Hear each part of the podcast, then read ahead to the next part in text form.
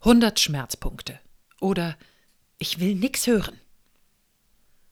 Euch Älteren geht es doch gut. Rente, kein Homeoffice und jetzt auch noch den Impfschutz. Ja, weil wir sterben wie die Fliegen. Euer Glück, dass ihr Kinder habt. Da seid ihr jetzt wenigstens nicht allein. Richtig, wir sind nie allein. Nie. Kurzarbeitergeld. Ist doch super. Bezahlt werden und nicht arbeiten. Ist es nicht. Es tut weh. Sei froh, dass du nur zu Hause bist und nicht jeden Tag ins Büro musst. Gib mir deinen Arbeitsweg, gib mir dein Büro und nimm mein Homeschooling. Bitte sehr. Wir leiden alle.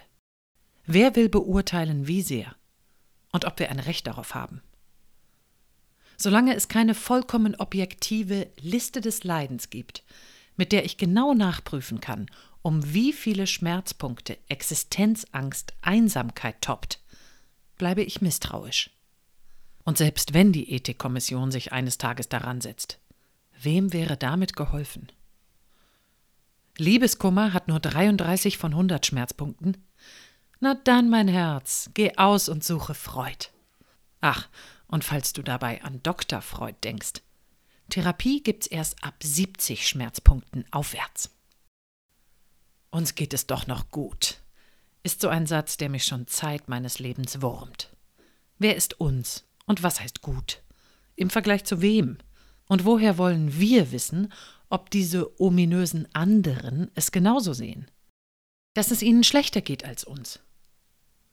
Ach, Du kannst nicht in deine Hütte Snowboard fahren. Bekomm erst mal ein Kind mit FFP2-Maske. Es ist naheliegend zu sagen, in den Urlaub zu fahren sei nicht wichtig. Aber wenn ich weiß, dass mein Freund sich seit Monaten mit dem Gedanken über Wasser hält, bald wie jedes Jahr auf die einsame Berghütte in Österreich zu können, dann darf er bei Reiseverbot 100 Schmerzpunkte für sich beanspruchen.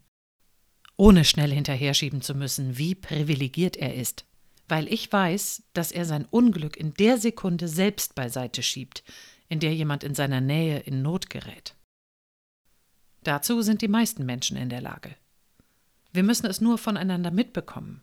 Und das ist momentan nicht so leicht bei monatelangen Kontaktbeschränkungen.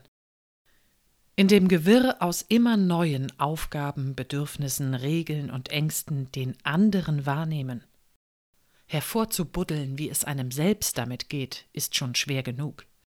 Sich dann noch auf Mitmenschen einzulassen, gelingt auch mir bei weitem nicht immer. Es ist aber das Einzige, was Nähe schafft, gerade auf Distanz. Und diese Nähe ist für mich lebensnotwendig. Friedrich Schiller Auszug aus an die Freude.